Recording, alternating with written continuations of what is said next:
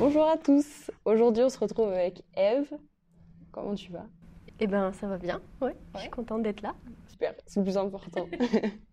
je vais te demander dans un premier temps de te présenter, une courte présentation avant qu'on rentre dans le vif du sujet. Ok. Eh ben, je m'appelle Eve, j'ai 27 ans et j'habite en ce moment à Grenoble. Je suis en formation pour devenir euh, accompagnatrice en montagne.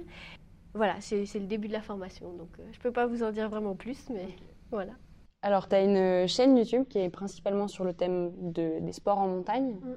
Et euh, je voulais savoir comment ça, t'est venu de commencer tous ces sports-là en ah montagne. Oui. Ouais, ok. Euh, je pense que ça date de quand j'étais vraiment très petite, euh, en famille, avec mes grands-parents, euh, mon oncle et ma tante et mes parents et ma sœur.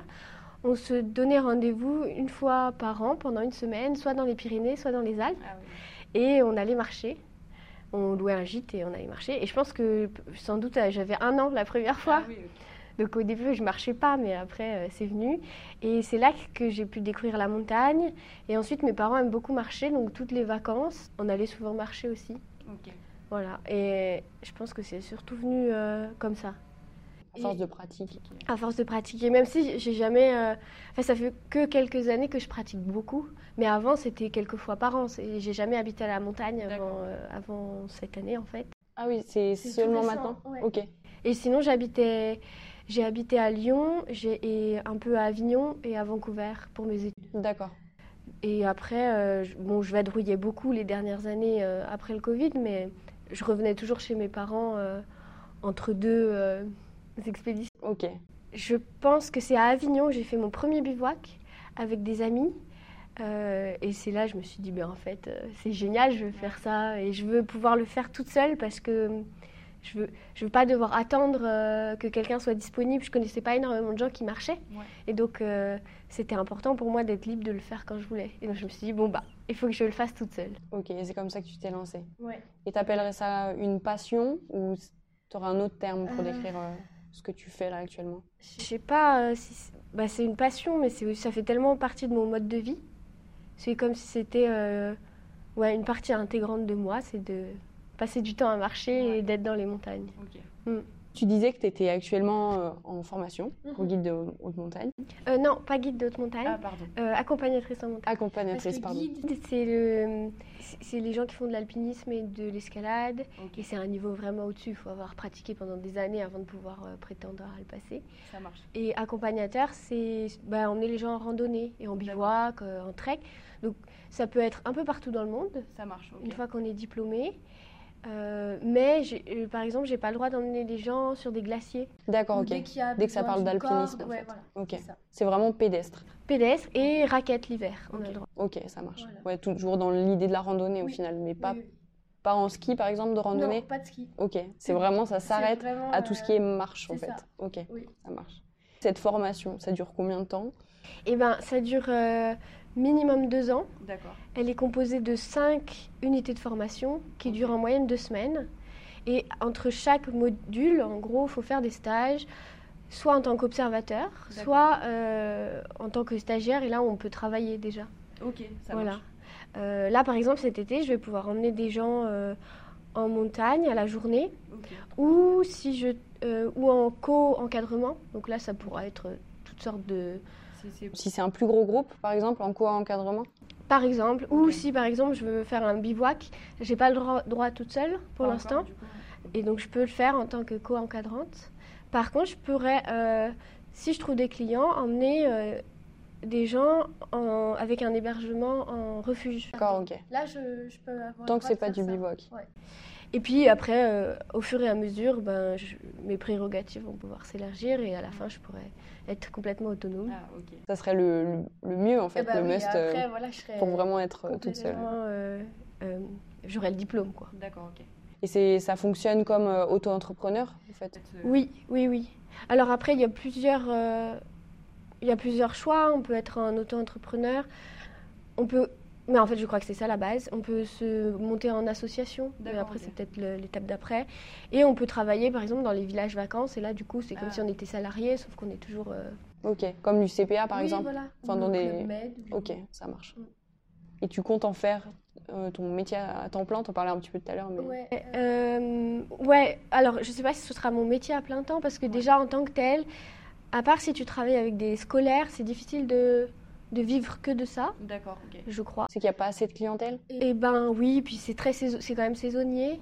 Peut-être qu'il y a plus de il y a moins de gens qui font des raquettes par exemple l'hiver et donc euh, tu as moins de clients l'hiver.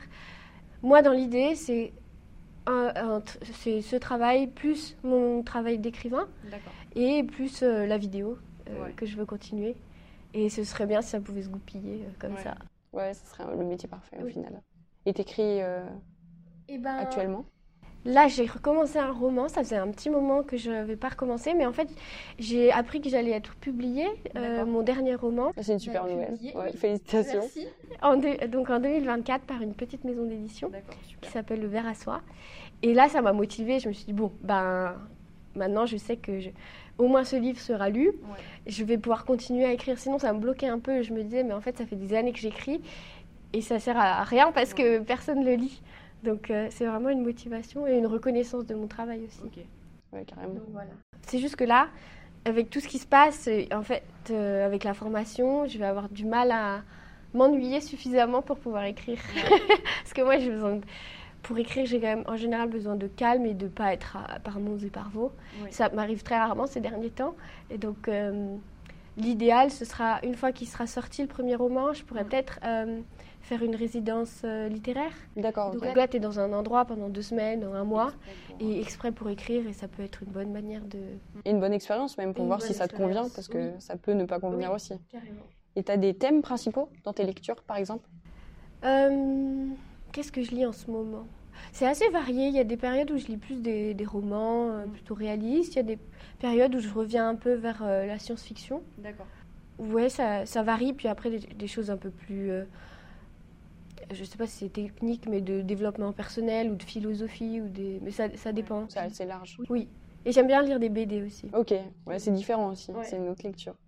Et du coup, dans l'écriture, tu t'inspires ou pas de certains romans que tu as pu lire ou biographies ou n'importe euh, Ouais, je pense que tout ce que j'ai lu à un moment est venu. Euh, T'as impacté en fait. Ouais. Et puis il y a des écrivains que j'aime bien et du coup j'essaye de tendre, euh, sans recopier, mais de tendre vers quelque chose que, vers des livres que, que j'aime beaucoup et je me dis j'aimerais bien produire le même effet sur. Euh, Ce serait une inspiration d'un autre écrivain pour euh, créer toi ton propre, ta propre histoire euh, derrière.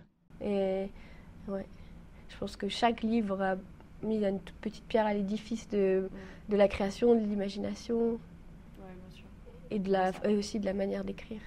Ouais, parce que ça aussi c'est un travail qui est particulier quand même. Mm, mm je vais revenir un petit peu à la montagne. La montagne, c'est un milieu qui est assez dangereux, et particulièrement pour les femmes, entre guillemets, parce que on a beaucoup de retours par les médias comme quoi c'est dangereux, ah, entre guillemets, de voyager seule en tant que femme, c'est encore plus compliqué.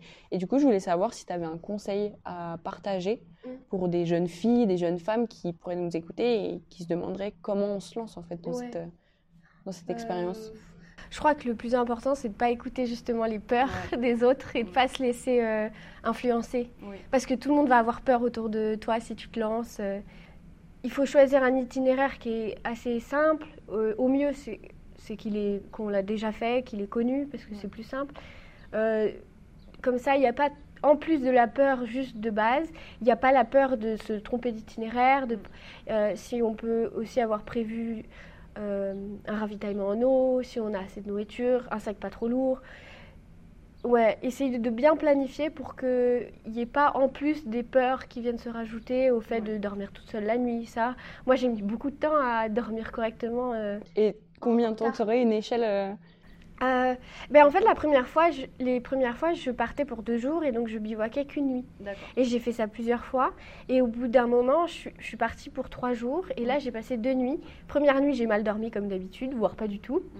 Et la deuxième nuit, j'étais tellement épuisée et mon corps s'était habitué et, il et j'ai dormi. Donc euh, je pense que c'est pas mal au bout d'un moment quand vous vous sentez assez, euh, ou même assez rapidement, d'enchaîner deux nuits, ça peut permettre de dormir la deuxième nuit. Enfin, moi, c'est comme ça que ça a marché. De s'adapter, quoi. La première nuit, c'est la nuit d'essai. Et après. Euh, et le corps, il, flippe et euh, il n'est pas habitué. Et la deuxième nuit, déjà, il est plus fatigué, donc il a un peu moins le choix de dormir. Ouais, il y a l'effort. Et il est aussi habitué. Il sait, le corps, il, a survécu, donc il, je sais pas, il se dit qu'il va survivre cette nuit aussi et que peut-être il peut se relâcher un peu plus. Quoi. Mm. Donc voilà, pas écouter les peurs et se choisir un itinéraire dans de bonnes conditions faciles et pas se lancer tout de suite sur un itinéraire qu'on n'a jamais fait et qui est beaucoup plus ardu que à ce à quoi on est habitué. Tu as commencé par des deux jours oui. Mais du coup, tu as été dans quelle région? Parce que tu viens pas de la montagne. alors, c'était toujours un peu compliqué. En plus, j'ai pas de voiture, donc euh, c'était toujours un peu le périple pour euh, venir de Lyon. Euh, alors, le premier que j'ai fait, c'était sur le plateau de Retors, dans le Jura. Ça te dit quelque chose? Le Jura, oui. Le plateau, non. Et c'est un joli plateau qui est pas très haut. Il y a le Crêt du Nu, qui est le, le petit sommet du coin. Et je suis venue en train, puis j'ai fait du stop. D'accord. Alors, ce n'est pas forcément la meilleure chose, parce que ça rajoute de l'incertitude, hein. mais bon, je n'avais pas trop le choix. Et, euh, et puis, j'ai fait une traversée. Mais en fait, je vous dis ça, mais moi, j'ai fait, je suis partie sur beaucoup trop de kilomètres, par exemple. Donc, dès le début, j'avais mal aux pieds, parce que je n'étais pas habituée aussi à marcher avec le sac. D'accord, ouais. Donc, euh, voilà. Et, mais ça a été... Euh, ça a été magique, quoi. Mm. Et j'ai dormi près des vaches. Au départ, j'avais planté ma tente. Enfin, c'était mon tarp dans le même champ que les vaches, mais elles étaient loin, sauf que les vaches, ça bouge. Donc elles, sont se elles se sont rapprochées. J'ai un peu paniqué, j'ai dû enlever le tarp euh, pour pas qu'elle le piétine. Enfin, j'avais peur, quoi. Et je me suis mis juste derrière une clôture, comme ça, j'étais tranquille. Au moins, il n'y avait pas de vaches. Et j'étais pas très loin d'une ferme. Et euh, il y avait peut-être une fête ou quelque chose. Et du coup, ça me rassurait. Je me sentais pas non plus hyper seule. D'accord, ok. Euh, voilà. Je me rappelle que ça me rassurait aussi d'entendre les avions. Alors que maintenant, ça, me, ça, me, saoule complètement d'entendre les avions, mais là, je me sentais moins. Euh, des bruits vivants, quoi. Ouais, de, tu sais qu'il y a des gens, quoi. Ouais, c'est ça. Au final, t'es pas toute seule. C'est ça. Donc, vraiment, c'était des petits trucs pour me rassurer. J'avais pris quand même de la marge euh, pour planter la tente avant qu'il fasse nuit. Mais, ah oui, un conseil, je pense que c'est bien de partir plutôt au printemps ou en été quand les jours sont longs. Parce que l'hiver, ça, rajoute tout un tas de, de, contraintes, le froid et le fait que les jours soient courts. C'est une organisation en plus. Toute une organisation en plus. Et puis le sac est plus lourd parce qu'on a plus de vêtements, par exemple. Tu as commencé par l'été, pardon? Oui. Et après, est-ce que tu es passé à l'hiver assez rapidement ou tu as quand même attendu, par euh, non, après, je suis euh, en fait, mon premier bivouac, mais pas en solitaire, c'était en plein hiver. D'accord. Donc, euh, ouais, au final, tu as commencé par le dur. J'ai commencé par le dur. Mais après, toute seule, mon premier, c'était plutôt en septembre. D'accord. Euh, ça allait. Ouais, fin d'été. Et après, j'ai enchaîné avec des bivouacs en, vraiment en montagne assez basse, autour de. Pas loin, dans les dentelles de Montmirail, pas loin du Mont Ventoux aussi. Ok. Ça, c'était vraiment chouette. Et donc c'était en plein hiver, donc avec des journées à 16 heures, il faut commencer à, chercher où se mettre. Et il a neigé en plus dans la, dans la nuit, donc vraiment c'était pas non plus hyper. Il fallait prévoir de tasser, de, de, faire plein de. Bah oui, puis de se repérer dans la neige après le lendemain. Mais bon, après il a fait très beau et, et c'était juste très très beau de tomber sur ce. C'est un paysage qui est méditerranéen et avec de la neige, ça arrive très rarement. Et c'était vraiment magique. Ça devait être particulier mm. comme sensation. Oui. Est-ce que tu as des conseils euh, pour ton sac, par exemple, à dos également euh, Des choses euh, qu'il faut absolument emporter ou comment réduire au maximum ce qu'il faut le, pour le poids? bah, Le plus important, c'est d'avoir un sac à dos qui est agréable à porter. Pas trop lourd si possible, mais, mais, mais, le plus important, je pense que c'est le confort avant de tout de suite choisir un sac ultra léger. et ensuite, les plus importants, c'est le duvet, donc s'assurer qu'on a un duvet suffisamment chaud pour la, pour la nuit. Et si possible, choisir le plus léger possible. Maintenant, je m'équipe un peu pour différentes saisons. Essayer de... En fait, au départ, vous allez forcément emporter des choses qui sont inutiles. Et donc, moi, je faisais toujours des listes. Et quand je rentrais, ou même quand j'y pensais pendant que je marchais, ah, mais ça, ça ne me sert à rien. Ou alors, ça, c'est vraiment utile. Ou alors, j'avais oublié un truc. Et ben, je le notais tout de suite. Et comme ça, quand je rentrais, je pouvais faire euh, vraiment un bilan de ce qui m'avait servi, de ce qui m'avait pas servi et de ce que je devrais avoir en plus la prochaine fois. D'accord. Et ça, ça vraiment avoir une sorte de conscientisation du sac, de ce qu'on met dedans et pas juste fourrer des trucs un peu au hasard. C'est vraiment important pour euh, gagner du poids. D'accord, ok. Et ça peut être euh, propre à chacun au final, parce qu'il y a des choses. Ouais, ouais, par exemple, moi j'ai du matos vidéo, mais il doit faire 500 euh, grammes en tout. Mais il y a des gens, ils vont faire des, des, de la photo, ils vont avoir 7 kilos. Bon, bah, il faut qu'ils s'arrangent avec euh, ce qu'ils sont prêts à porter. leur matériel et ce qu'ils sont prêts à abandonner à côté. Moi, j'emmène toujours un petit carnet avec un stylo. Mm. Il y a des gens qui se encombreront jamais avec ça ou avec un livre par exemple. Donc ça dépend vraiment après de chacun, chacune. Ouais. Et même la durée du, du, voyage aussi. C'est sûr que pour deux jours, c'est pas exactement la même chose que pour euh, six jours de randonnée par exemple. Surtout s'il y a la nourriture qu'on inclut dans le sac en plus. Du coup, je suppose que tu prends des lyophilisés. Eh ben, ça dépend. En fait, ces derniers temps, j'avais des lyophilisés que qu'on m'offrait, lyophilisé Co. Du coup, c'était pratique parce que ça coûte une fortune sinon. et sinon, je récupère les enveloppes et je fais mes propres déshydratés. C'est pas des lyophilisés, c'est des déshydratés, mais ça se conserve pareil et ça se réhydrate de la même façon. Et, euh, et comme ça, ça me permet de. Bah, je les fais moi-même, donc c'est beaucoup moins cher. Et puis ça recycle, enfin ça réutilise les emballages. Euh, et ouais, c'est pratique ça. Et puis sinon, j'emmène euh, des pâtes 3 euh, minutes, de la sauce tomate et de la semoule quoi.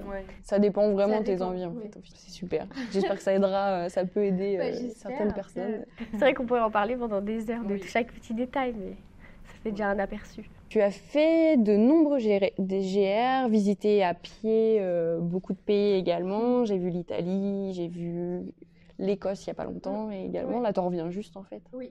Tu as fait le Népal aussi. Est-ce qu'il y a un voyage qui t'a le plus marqué, que ce soit par rapport à la randonnée ou pas du tout, juste euh, par les euh, paysages ou autre? C'est difficile parce que c'est vraiment des paysages et des pays très différents. Euh, j'avais beaucoup aimé la Toscane par exemple, mais je venais de faire le GR20 et du coup c'était étonnant de quitter là, cet univers de, de rocailles et de hautes montagnes et puis mm. d'arriver dans ce pays avec des collines, euh, beaucoup plus doux. Euh, et, j'avais beaucoup aimé. Et, puis le fait d'être dans un pays étranger où on parle une autre langue, j'avais trouvé ça très dépaysant. Bon, le, bah, le Népal, c'était assez. Bah, c'est le Népal, quoi. C'était une destination dont j'avais beaucoup rêvé. Euh... Et tu n'as pas été déçue Et est-ce que j'ai été déçue? Non, j'ai pas été déçue, mais j'ai un peu regretté de ne pas avoir pris euh, de tente et de ne pas avoir bivouaqué. En fait, on était toujours, j'étais avec mon copain, on était toujours en, en guest house.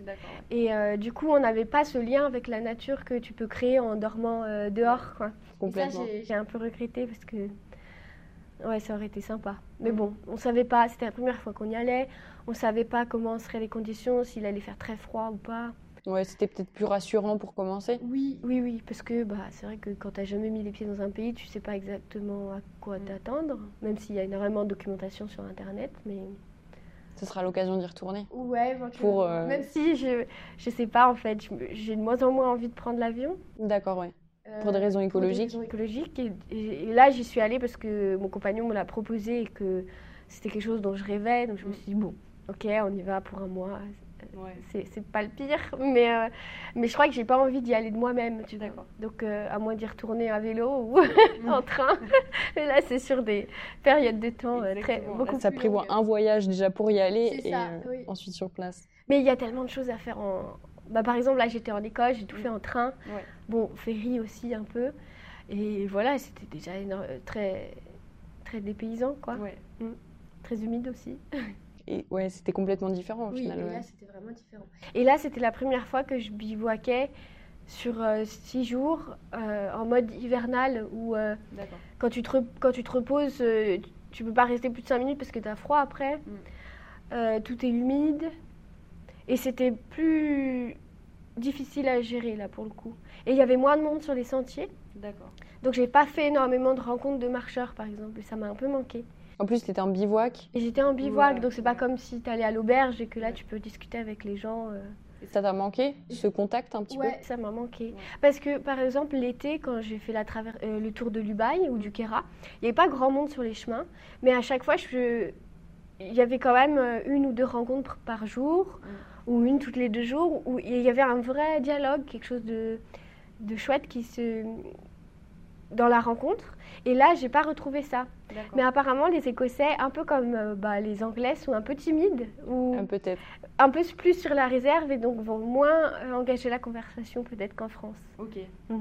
Donc, je sais pas. C'était mon mon, ressenti. mon ressenti, ouais. ouais. par rapport à ça. Donc, il n'y a pas vraiment un pays qui t'aura plus marqué, à part euh, enfin, la Toscane, du coup, tu as dit. Ouais, j'avais beaucoup aimé la Toscane.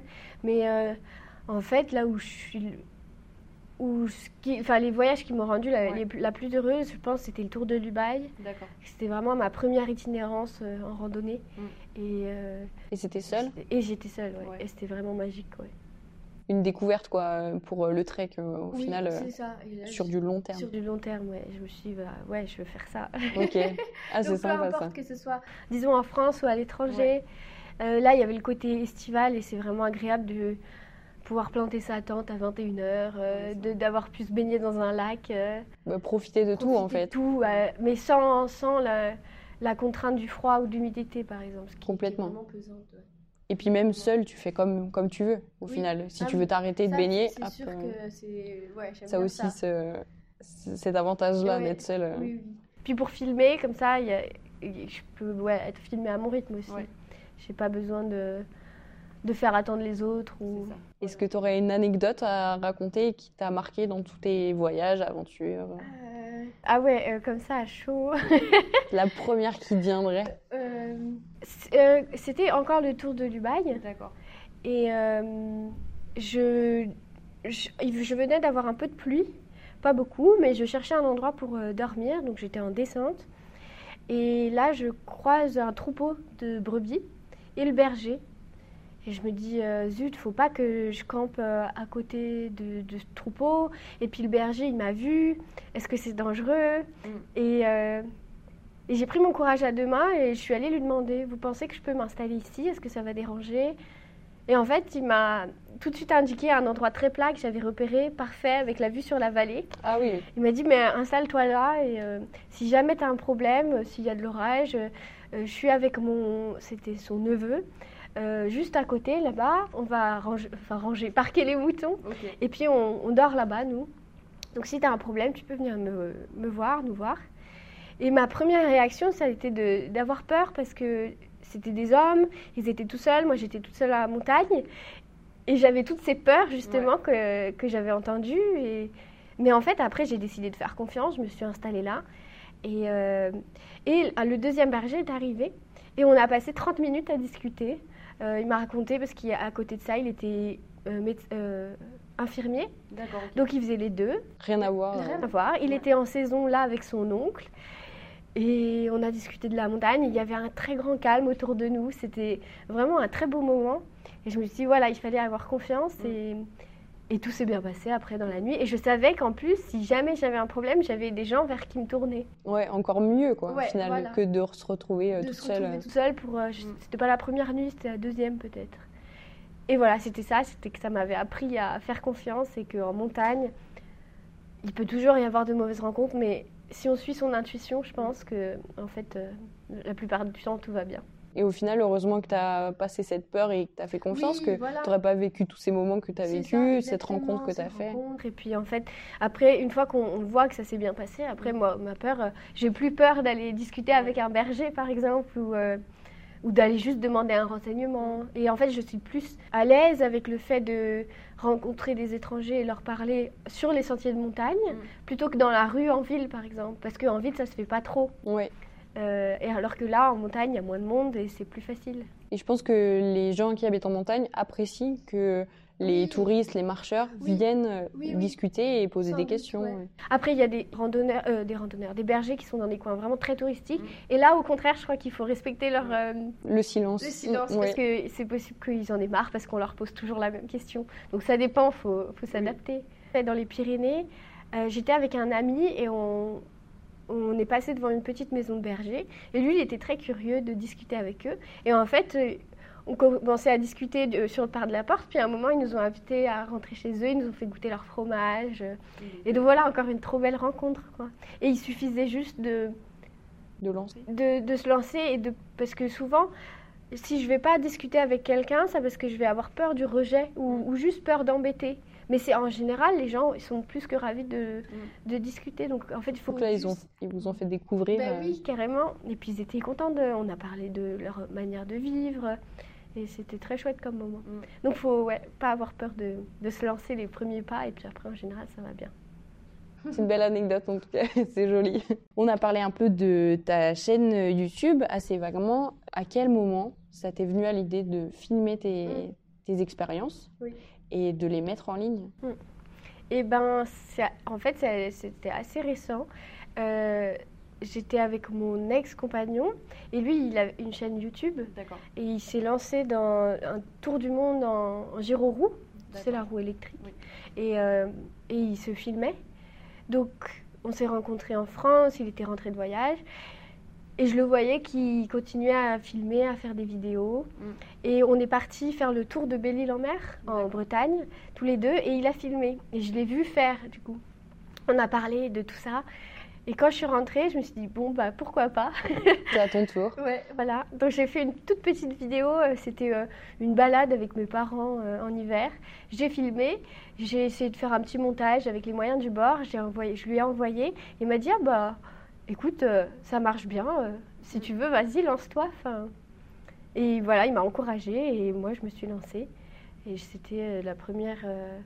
Bah, c'était en plein milieu des confinements et j'avais envie de partir. Et donc, j'ai profité d'être pas loin des Monts du Lyonnais pour, pour faire la première vidéo dans les Monts du Lyonnais. Voilà. T'as pas attendu et ah, tu t'es lancée Ouais, je crois que je me suis lancée directement. Mais c'est marrant parce que j'aurais, genre deux mois avant, ou même avant d'avoir rencontré Thomas, j'aurais jamais pensé devenir youtubeuse en fait. Ça me serait vraiment pas venu à l'idée quoi. Donc c'est venu un peu comme ça, euh, par euh, inspiration mm. quoi. Au final, tu t'es trouvée dans cette, euh, dans cette pratique Ça me plaît. Mm. J'aime beaucoup le côté créatif du montage, mm. essayer de voir les belles choses sur le chemin. Et en fait aussi, ça me permet de de, de, moins me sentir seule parce que quand je, je marche et que je filme, j'ai l'impression que je parle à quelqu'un. Parle à quelqu'un quoi. Déjà que je me parle déjà toute seule, mais là moi je parle à quelqu'un. Et, euh, et puis ça donne du sens aussi. Mm. Euh, parce que bien sûr, je vais marcher d'abord pour moi, mais en fait maintenant, je vais aussi marcher pour tous ces gens qui me suivent et qui sont inspirés, qui peut-être soit vont ensuite avoir envie d'aller marcher, et ça c'est mm. génial, ou ne peuvent pas aller marcher et donc ça les... Ça fait voyager à distance. Et donc je trouve que c'est un beau... Euh, un bon compromis. Un ouais, un compromis. Complètement. Voilà. Ok, c'est super cool. Enfin, euh, moi, je suis toutes tes vidéos et je trouve ça trop cool. Ah, c'est pour ça que je t'ai demandé ce que j'adorais.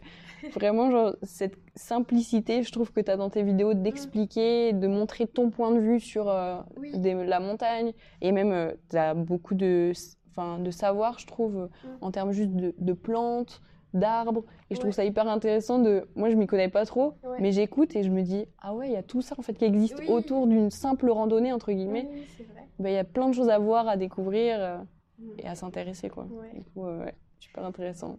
Et je pense que ce sera un bon compromis avec le métier d'accompagnatrice parce que je vais apprendre encore plein de choses quoi sur les animaux, la flore, la et donc, ça, va pouvoir nourrir encore plus les vidéos. Tu pourras transmettre encore plus, en fait. Ouais, ouais, voilà. Transmettre, ça va, ça, va être chouette, ça. Par contre, je pourrais plus faire n'importe quoi, genre allumer des feux.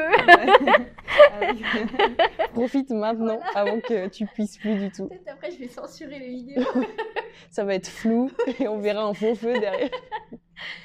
Est-ce que tu as d'autres projets dans les enfin projet en vie dans les prochains mois, dans les prochaines années, que ce soit par rapport à la marche ou pas du tout, par rapport au voyage, par rapport à tes projets personnels également Ça fait longtemps que je me dis que j'aimerais bien faire une marche plus longue, de peut-être un mois. D'accord. Et donc ça, j'aimerais bien euh, le préparer, mais je ne sais pas encore.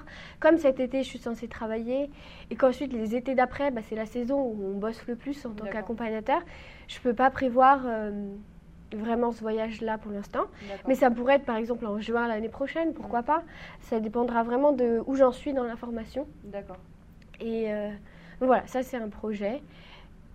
Tu aurais une idée du lieu dans un eh ben, premier temps Je me disais, soit la haute route euh, pyrénéenne, euh, traverser les Pyrénées, soit peut-être le GR5, soit un bout de la Via Alpina. Ok. Ouais. La Via Alpina, c'est ça. En fait, quand j'étais à la fac, j'ai lu, c'était un, le New York Times, je crois. J'étais en fac d'anglais.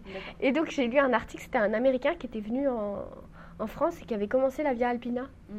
il racontait ça et ça donnait tellement envie. Et à ce moment-là, j'avais jamais fait d'itinérance ni bivouaqué. Et c'est. Ce... resté dans un coin de ta ah tête. Ouais, c'est vraiment resté dans un. Ça a vraiment été un déclencheur. Il y a... Je trouve qu'il y a plein de petites choses qui. Contribuent à ce que tu fais maintenant Voilà, ce que je suis. Je pensais pas du tout faire un métier euh, euh, sur le terrain comme ça. Parce que moi, j'ai fait des études, j'ai fait un master de traduction littéraire et je pensais à faire un métier euh, Dans ce domaine-là, au final Dans ce domaine-là, ou, euh, ouais, de la traduction. J'ai toujours, toujours aimé l'écriture, donc je pensais faire un métier plus d'intérieur, quoi. Mm. Et en fait, euh, je vois bien que pour mon équilibre euh, dans la vie, j'ai vraiment besoin aussi d'être dehors beaucoup. Et donc, que j'ai besoin de faire les deux, quoi. J'ai décidé de devenir AMM quand j'étais dans une tempête sur les crêtes du GR20 en Corse. D'accord. Je sais pas pourquoi, je me suis bon, on, sait pas qu'on allait mourir, mais enfin c'était quand même assez dangereux. Et je me suis, j'ai pris l'engagement avec moi. Je me suis dit bon, bah, quand je rentre, je prépare le concours et, euh, et je vais devenir accompagnatrice euh, en montagne. D'une minute à l'autre, ça t'a et, je pense qu'il y a eu plein de petites choses qui, avant, euh, s'étaient ajoutées pour que je vienne à cette décision. À ce moment-là, sur une crête, euh, je sais pas en pleine montagne. oui, c'est assez curieux. Mais j'avais les rencontres, euh, enfin plein de choses comme ça. Ouais, c'est vrai que c'est une expérience particulière. Surtout le GR20, mm. moi aussi je l'ai fait. C'était génial, juste pour les rencontres et le surpassement aussi. Enfin, de, de, pouvoir faire des choses qu'on n'aurait jamais pensé pouvoir faire une année plus tôt, quoi, même une semaine plus tôt, à se dire mais qu'est-ce qu'on va faire là Et c'est génial. Est-ce que tu as d'autres projets derrière euh Eh bien, euh, continuer à écrire, enfin terminer un roman. Et puis euh, après, on cherche une maison avec mon compagnon. D'accord. Et ce serait plutôt dans les montagnes, on ne sait pas encore exactement où. Et donc, j'ai toujours rêvé d'avoir une maison et un jardin. Donc voilà, mm. je me vois bien aussi devenir assez sédentaire et euh, prendre le temps de, de m'occuper d'un potager, par exemple. Ça, ça fait vraiment rêver. Et de faire beaucoup plus de cueillettes sauvages et d'apprendre sur les plantes, euh, peut-être euh, pour la nourriture, mais aussi la guérison. D'accord. En fait, ouais, je me dis que si un jour je m'ennuie, je ferai peut-être une formation d'herboriste ou quelque chose comme ça. mais, bon. toujours en lien avec la nature. Et ce sera toujours en lien avec la nature, oui. Je pense que j'en sortirai pas. De prendre tout ce qu'elle nous apporte et mm. d'en faire plein de choses. Oui. Ça serait ça dans l'idée. Et de je pense que c'est important. Ensuite, la notion de transmission, comme tu le disais. Je pense que ça, ça va prendre une part peut-être plus importante après, mm. dans les années à venir. Déjà, elle en prend du coup cette euh, transmission par tes vidéos. Euh, vrai, ouais. Tu commences déjà par ça et peut-être qu'après, euh, ça viendra encore plus. Et puis après, bah, je sais pas comment tout va s'arranger, mais peut-être même un livre à la fin de, tout ça. et ça relierait en fait tout ce que tu as toujours fait. mais c'est des beaux projets. Il y a plein de choses à venir. quoi. Mm. Et on en vient à ma dernière question, et ça serait euh, quelque chose d'assez général, mais est-ce que tu aurais quelque chose à transmettre par euh, l'écran, enfin, un avis, une remarque, un conseil sur peu importe le sujet que tu veux, si tu veux rester dans ce sujet-là ou si tu veux t'étendre un peu. C'est ouvert. Euh.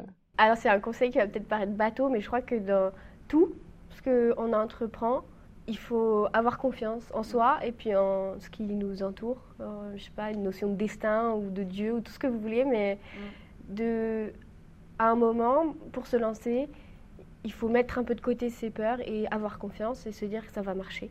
Et puis même si ça marche pas, c'est pas grave parce qu'on aura enclenché le, le processus de, de tout et n'importe quoi. Ça peut être se lancer pour, euh, pour un nouveau boulot ou, ou pour une randonnée, un bivouac ou une toute petite chose, dire à quelqu'un qu'on l'aime. Ou... Mais je crois qu'il faut avoir confiance et que euh, il faut se lancer quoi, mm. quoi qu'il arrive. Faut pas hésiter si on a une intuition quoi. Ouais, et puis oui, suivre ses intuitions, je pense que c'est ouais, c'est important. Voilà, ça va peut-être euh, sonner un peu niais, mais.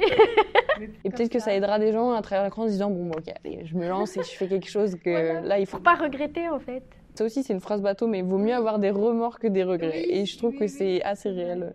Je sais pas, j'ai l'impression que euh, quand j'étais un peu plus jeune, la notion de fin du monde, euh, l'écologie qui. Enfin, ouais, la Terre qui devient de plus en plus difficile à vivre, euh, les relations entre pays, tout ça. J'avais l'impression que ça me poussait à faire vraiment ce que je voulais et à pas me laisser enfermer dans, un, dans quelque chose que je voulais pas faire. Donc, par exemple, j'ai fait des études de traduction littéraire et je me suis rendu compte que c'était pas ma passion. Mm. Donc, je suis allée vers autre chose. Et je me suis pas dit, oh, mais en fait, quand est-ce que tu vas avoir un vrai métier? Quand est-ce que tu vas gagner de l'argent? Et je me suis pas laissée enfermer par ces peurs-là et j'ai continué tout en étant très consciente de tout ce que j'ai déjà, le fait que ma famille m'a toujours soutenue, même financièrement. C'est beaucoup, bien sûr, et on n'est pas tous dans ce cas-là. Mais je pense que le fait de, de, de, faire confiance et, d'aller vers ce qu'on aime, c'est déjà beaucoup. Et c'est ça qui va faire que en fait tout après s'agence plus ou moins bien. Et, et qui t'a mené là où tu es euh, maintenant. Quoi. Et, exactement et qui te mènera où tu iras. Oui, oui. Ouais. je pense que le chemin, euh, ça a été un beau chemin jusqu'à maintenant. Et j'ai pas de regrets. ah, c'est le plus important, vraiment. bah, merci beaucoup pour ton temps, surtout, et pour avoir répondu à toutes mes questions. Vous pouvez suivre euh, Eve sur tous ses réseaux sociaux. Je les mettrai. Et puis, merci encore. Merci beaucoup à toi. Et à bientôt.